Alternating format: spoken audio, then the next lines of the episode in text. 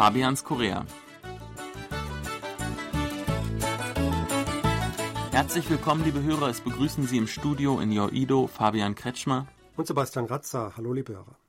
Ja, die Iljido-Gegend werden sicherlich vor allem ältere Koreaner sehr gut kennen. Sie ist ein bisschen nostalgisch als Gegend. Dort gibt's alte Gebäude, viele Handwerksbetriebe und abends verwandelt sich die Gegend in ein Ausgehviertel mit viel Bier und schmackhaftem Essen. Was vor zehn Jahren noch eine Gegend für die Koreaner eher gehobeneren Alters war, ist mittlerweile extrem beliebt bei der Jugend. In dieser Folge von Fabians Korea singen wir eine Ode an ein ganz spezielles Viertel in Seoul.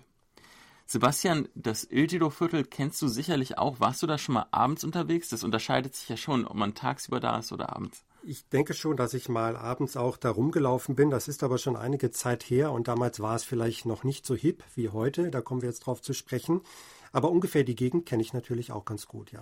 Wir haben im Vorgespräch schon gesagt, es hat ein bisschen fast sogar schon einen Schmuddelscham.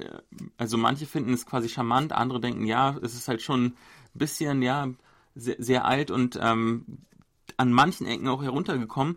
Aber ich finde die Gegend auch tagsüber sehr spannend, weil da gibt es viele Handwerksbetriebe, äh, Druckereien, ähm, äh, Lampenläden, also wirklich äh, ganz viele Sachen, äh, Tischler natürlich und so weiter.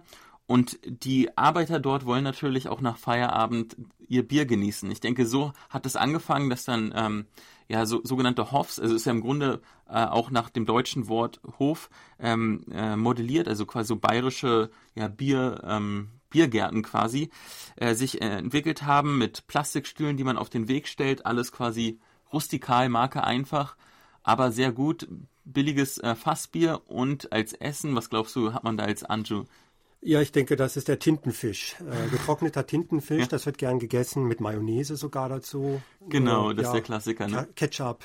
Das schmeckt. Aber also Chicken gibt's natürlich auch. Es gibt äh, Tubu Kimchi, also äh, Kimchi mit Tofu und, und, und. Wirklich alles sehr gut und nicht überteuert.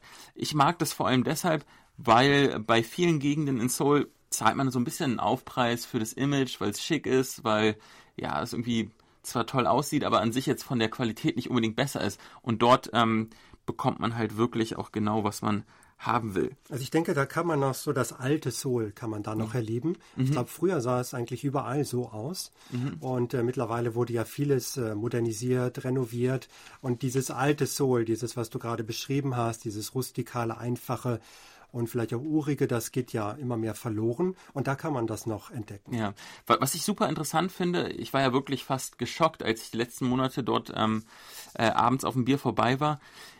Es sind mehr Frauen als Männer, was eigentlich für die Gegend eher untypisch ist. Und der Altersdurchschnitt ist extrem gesunken.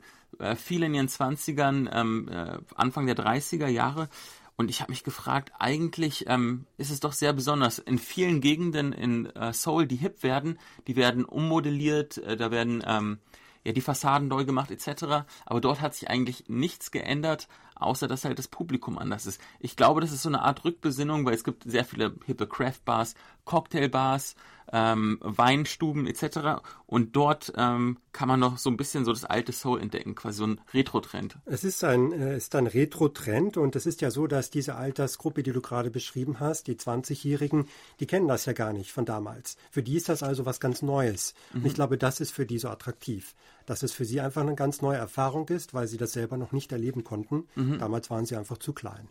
Und er ist eigentlich auch, ähm, wenn man es von außen betrachtet, äh, diese Gegend ist äh, in der Nähe von Rathaus. Es ist sehr, sehr zentral und eigentlich ist es nur eine Frage der Zeit, bis auch diese Gegend gentrifiziert wird.